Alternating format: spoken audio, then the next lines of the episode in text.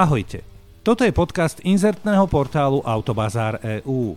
Na Autobazár EU je na výber množstvo kvalitných aut a v magazíne je kopec zaujímavých správ na čítanie. Moje meno je Ďuro Sabo a toto je podcast na tento týždeň. V akých prípadoch chodíme po diálnici mierne pomalšie ako 130? Mierne pomalšie, myslím napríklad stovkou alebo 110. Určite sú také prípady. Keď som začínal jazdiť s dvoma bicyklami na nosiči za autom, tak som viac ako 110 nedával, lebo som bol opatrný. Alebo ak stiahujete dceru z internátu Mladosť v Bratislave späť kamkoľvek na Slovensko a na streche máte menší matrac, lebo už sa do auta nezmestil, tak vtedy asi nevalíte utešenou 130 ale rýchlosť prispôsobíte. A pri tom všetkom vieme, že minimálka na diálnici je u nás 80 km v hodine. A teraz si predstavte, že by maximálka u nás zostala 130 a minimálna rýchlosť na diálnici by bola 110. No a kto by išiel akokoľvek pomalšie, dostal by pokutu. Toto všetko hovorím preto, že v Dubaji takéto niečo od mája bude platiť.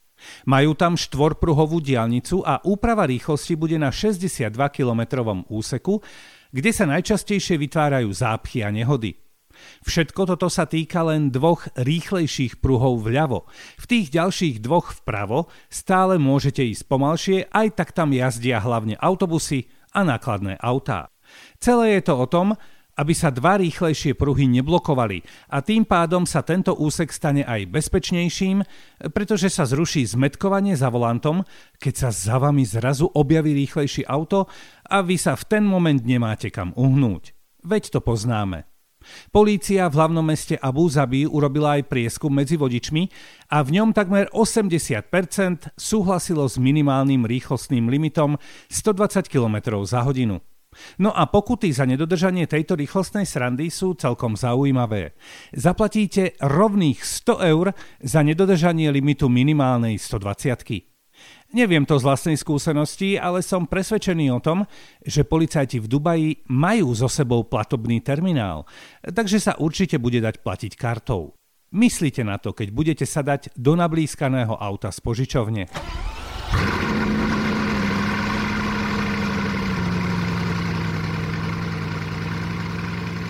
Keď sedíme v saune, počúvame tzv.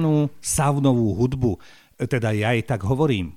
Buď je to nejaký silný nadšenec píšťal s hlbokým tónom, ktorého doprevádza malá horská riečka, do žbonkania ktorej štebotajú vtáčiky, pretože riečka tečie lesom a tam vtáčiky žijú.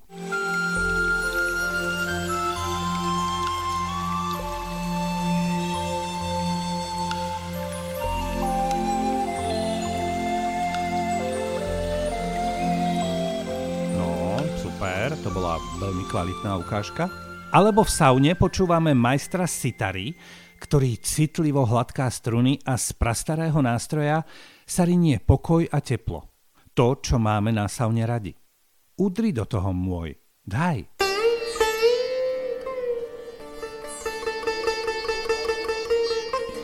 Ďakujem za ukážku. O saune hovorím hlavne kvôli svetielkam na strope. Najčastejšie v parných saunách, kde teda vôbec nič nevidno, sa na strope často menia farby malých bodových svetielok.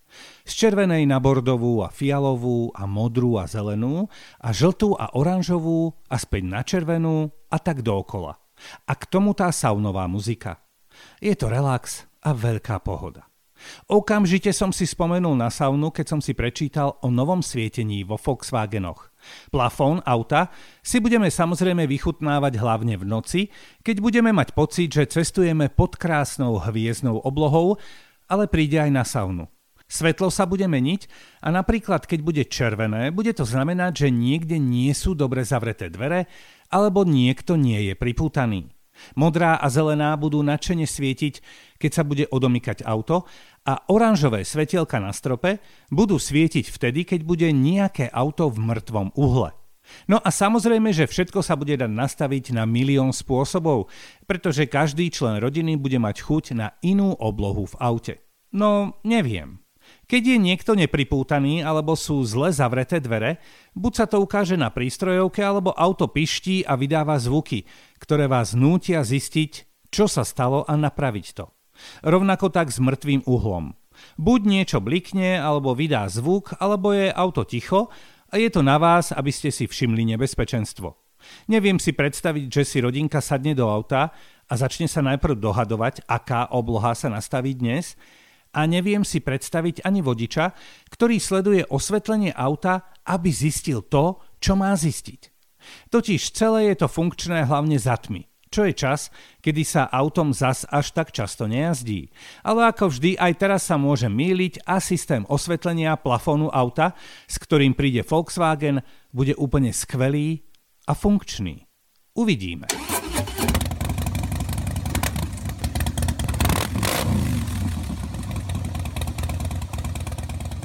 Že je obezita nebezpečná u ľudí, to je jasné úplne každému. Ale že obézne môžu byť aj autá, a že to môže byť nebezpečné, to som veru netušil. Za posledných približne 20 rokov automobily stučneli a veru poriadne. V roku 2001 bola priemerná hmotnosť autiaka 1328 kg, ale v roku 2022 to už bolo utešených 1600 kg, čiže hmotnostný nárast o 21%. Nie všetky autá ale robia nočné nálety na chladničku. Najhoršie sú na tom elektromobily. Elektroauto je ťažké hlavne kvôli batériám. Na výrobu potrebujú aj viac materiálov, elektroauto potrebuje väčšie brzdy, čiže väčšie kolesá a tak podobne. Predstavte si, že v Británii majú aj britskú parkovaciu asociáciu a tá zodvihla varovný prst a hovorí pozor. Staré, viac podlažné parkoviská môžu mať s ťažkými elektroautami problém. A hneď, čo je veľmi chválihodné, aj navrhujú riešenie, čiže len tak zbytočne nemudrujú. Na už existujúcich parkoviskách by sa mali zväčšiť parkovacie boxy, aby sa lepšie rozložila hmotnosť aut, alebo zmenšiť kapacitu parkoviska, na čo sa každý majiteľ samozrejme vykašle, lebo chce zarobiť. Po prípade by sa nabíjačky na elektroautá mali dávať do prízemia, nech nie sú na štvrtom poschodí.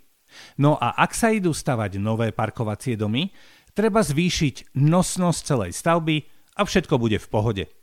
V Británii totiž prebehlo testovanie takýchto parkovacích domov a to ukázalo, že často sú problémy s autami, ktoré vážia 2 tony, čo je pomerne bežná hmotnosť výživného elektroauta. Riešením je samozrejme aj znížiť hmotnosť nových aut, ktoré opúšťajú výrobné linky.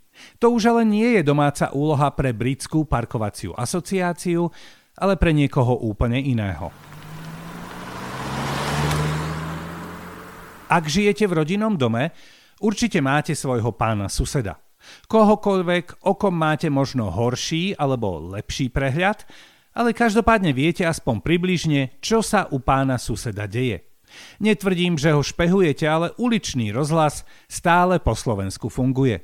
Takže skutočne veľké veci ako svadba alebo nové auto či zmena práce, to pán sused, ba ani pani suseda, neskryjú. Možno na pár dní pozdržia, ale nakoniec sa to aj tak všetci dozvedia. V holandskom meste Dordrecht žije pán Palmen a ten vlastní aj dve velikánske haly a opustený kostol. To sú presne tie územia, ktoré by kedysi každá normálna partia dospievajúcich chalanov z ulice nenápadne preskúmala, lebo sú to veľké stavby a každý je predsa zvedavý, čo tam pán Palmen má. A predstavte si, že to 40 rokov nikto neriešil, a až teraz sa to celé prevalilo. Pánko tam má úplne zabudnutú zbierku veteránov, ktorých aukcia sa pripravuje v máji a pôjde o neuveriteľne vzrušujúcu až epickú udalosť. Pán Palmen si 230 nádherných veteránov hýčkal, aj trošku poupravoval, ale hoc ešte žije, už nemá silu a chce ich predať. Tie sily mu ubúdajú, ale pre svojich miláčikov urobil aspoň to základné a najdôležitejšie, autá sú zaparkované v suchu. Všetky sú v pôvodnom zachovalom stave. Áno, niekde je hrdza a veľa prachu, ale celá kolekcia je kompletná. V zbierke sú skutočne staré a vzácne Alfy, Lančie, Maserati, Ferrari, Rolls, Jaguary, Aston Martiny, Mercedesy, Cadillacy, Fordy, Chevrolety alebo Tatry a aj veľa aut, značiek, ktoré si už dávno nikto nepamätá. A sme pri tých susedoch. O tejto brutálnej zbierke nevedeli ani susedia len pár skutočne blízkych kamošov, ktorí ale držali jazyk za zubami.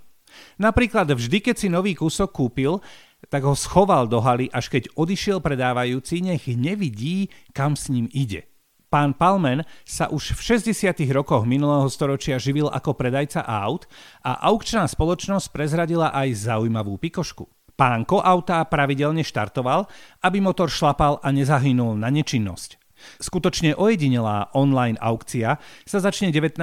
mája a potrvá až do 7. júna.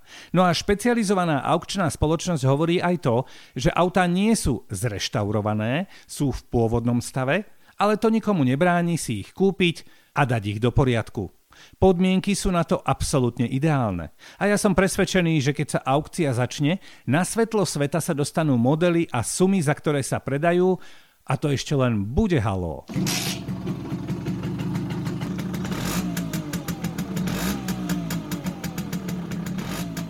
Počúvali ste podcast inzertného portálu Autobazár EU. A nezabudnite, že Autobazár EU je aj skvelé čítanie noviniek a správ v našom magazíne a široká ponuka kvalitných aut.